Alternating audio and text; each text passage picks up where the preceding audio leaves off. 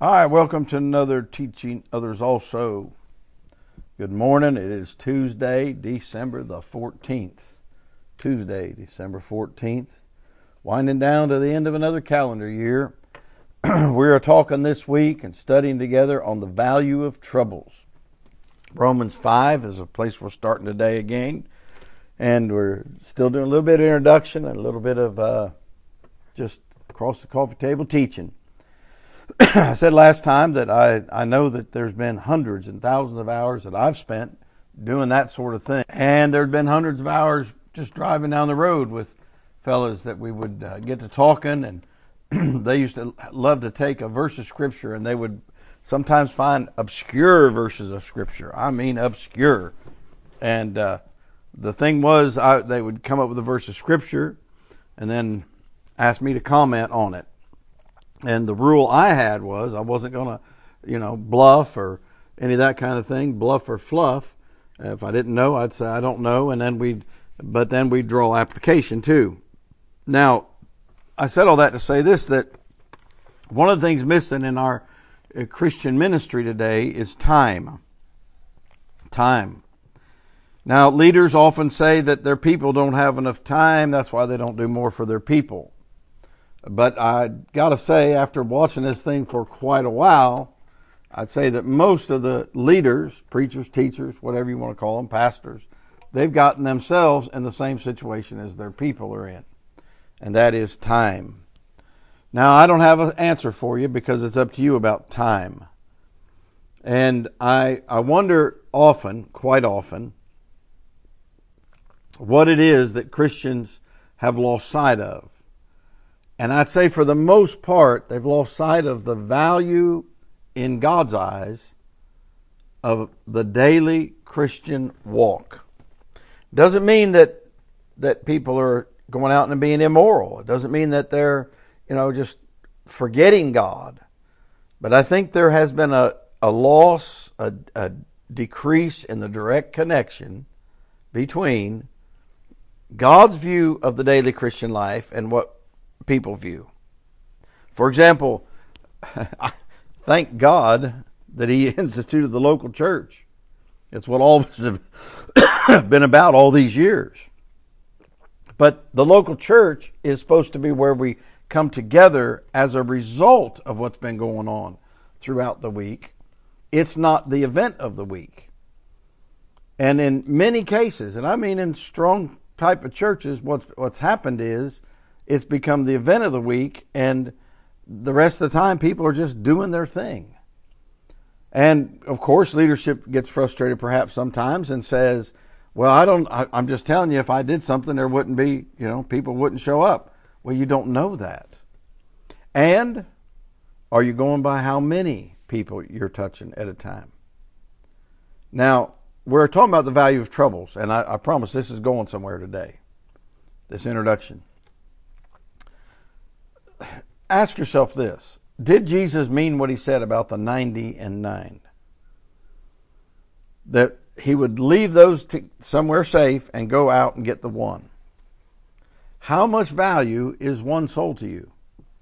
How much value is one new Christian, one new convert to you? How much value is one to you? In this day and age that we live in, the value of one has been so greatly decreased. I mean, amazingly decreased. And the reason is, is because they've lost sight of the value of one. Now, that's not our message this week, it's the value of troubles. But here's where I'm going with this. One of the things that Paul knew as he wrote this was he knew where troubles led I'd like for us to take just a moment, remind ourselves of where a lot of his troubles came from. They came from doing the work that God called him to do. Do you get that? Paul's troubles were often the direct connection. Okay? They were often directly connected to what God called him to do. And you might say, as a listener, you say, well, God hasn't called me to go like Paul did all over, you know, from one place and city to another. Okay, fine. But he has called you as a Christian, you and I as Christians, He has called us. And what He's called us to do is to be active with the gospel. He's called us to be active helping others, active bringing along new Christians, new converts, baby Christians. He has called us to that. That is something that's been missing. I am I thank God that somehow through his mercy, his grace, his long suffering, his kindness, he put me in contact with people that did that, that spent time, that sacrificed, that gave up, you know, their some of their precious little time and stuff to do that. I thank God that it rubbed off on me, and then through the years, I got to see that. I think one of the things that people are missing a lot is is that young people today, your children, your grandchildren, they need to be brought along in a right, positive way, not drug along as in you know just dreary. They need to be brought along and shown an active Christianity on a daily basis that permeates everything, that saturates everything we do. Not just some kind of religious things, not just go to a, a Sunday school class or a church service, which we ought to do, but that that in, that whole environment goes with us. Now, why does that have to do with the value of troubles? Because we Romans chapter 5 verse 3, and not only so, but we glory in tribulations also. Now, that is not like the person who glories in them being a slow learner and hard headed and always having to learn by their mistakes. That is not that. Because that is just pure foolishness. It is just pure foolishness to brag about or convince yourself that the best way to learn is by your mistakes. That is the slowest way to learn in life. The best teacher is not experience. The best teacher is a teacher. Amen. The Bible teaches that. However, ready? Not only so, we glory in tribulations also, knowing that tribulation worketh patience. It doesn't teach patience, it works it. Without troubles, without tribulations, adversity, hardship, difficulty, stress, rough going, without that, most people don't ever have patience worked out in their life. And you say, well, best I can tell, it brings out impatience in people. Yeah, that's true. But that's because they didn't start with verses 1 and 2 of Romans 5. Therefore, being justified by faith, we have peace with God through our Lord Jesus Christ, by whom also we have access by faith into this grace wherein we stand, rejoice in the hope of the glory of God. And not only so, but we glory in tribulations also. Knowing that tribulation worketh patience, and patience experience, and experience hope. Hope maketh not ashamed, because the love of God is shed abroad in our hearts by the Holy Ghost which is given unto us. The value of troubles is that it enables us to be an example without ever saying I'm an example, to be an example by what it does to us. If we go through tribulations in Christ, verses 1 and 2 of Romans 5, that's the key. That is the key. It says the hoary head is a crown of righteousness as, a crown of glory if it be found in the way of righteousness in Proverbs. If it be found in the way of righteousness. A person who who grows gray, grows old and grows gray by troubles and trials and worldly living, they're not a blessing. They're not a great example to us. They're not a help. You say, well, they're an example of a bad example. Okay, fine.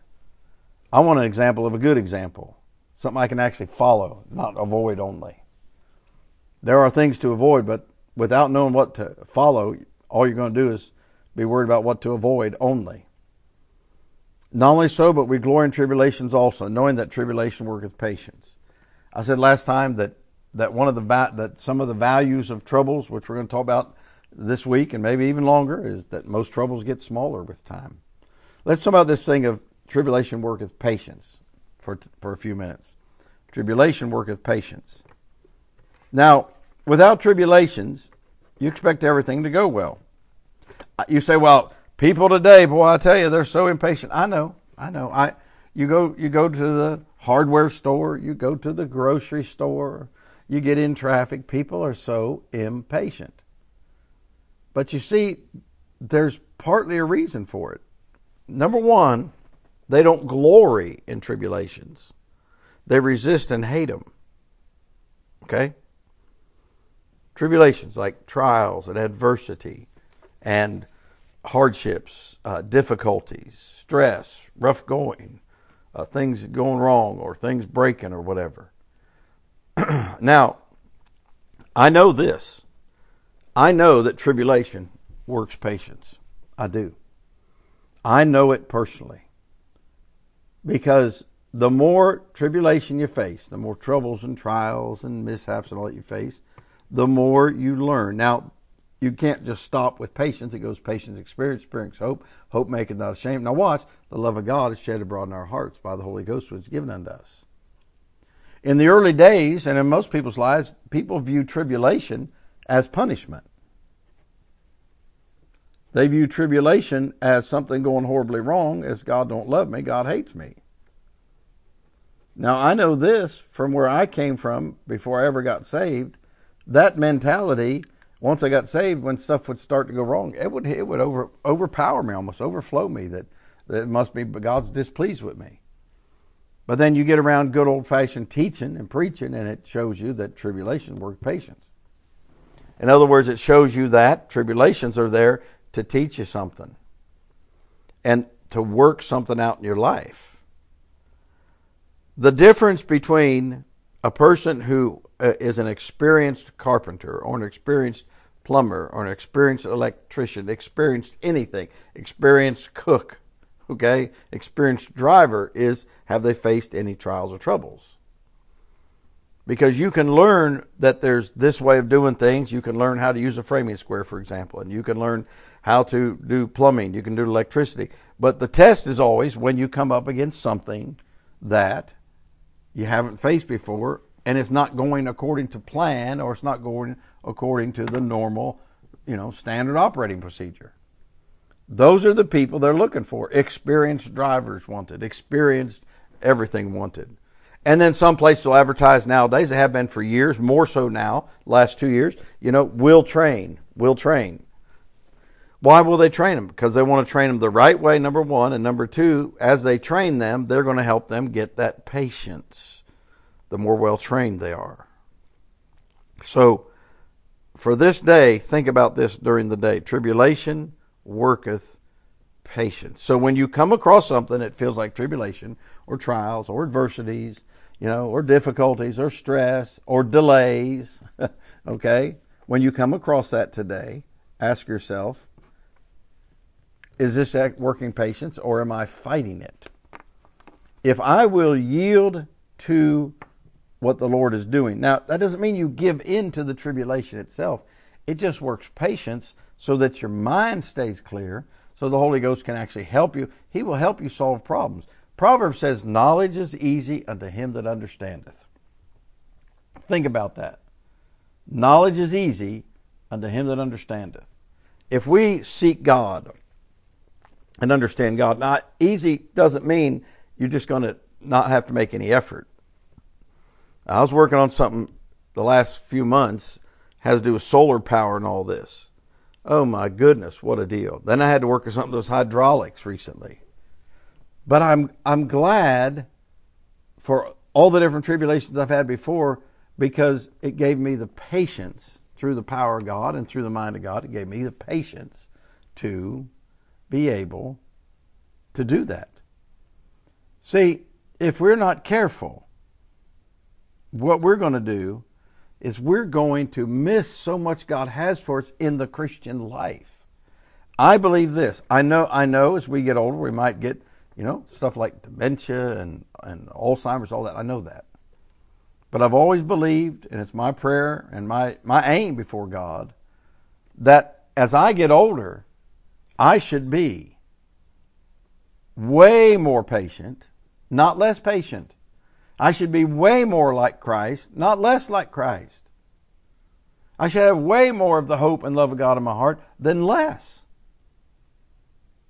Otherwise, I've started going downhill spiritually, and that's not what Paul taught. He said, Though the outward man perish, yet the inward man is renewed day by day. Let God renew you today and embrace that tribulation worketh patience. I trust you'll do that today, and we'll see you first thing in the morning. Have a great day.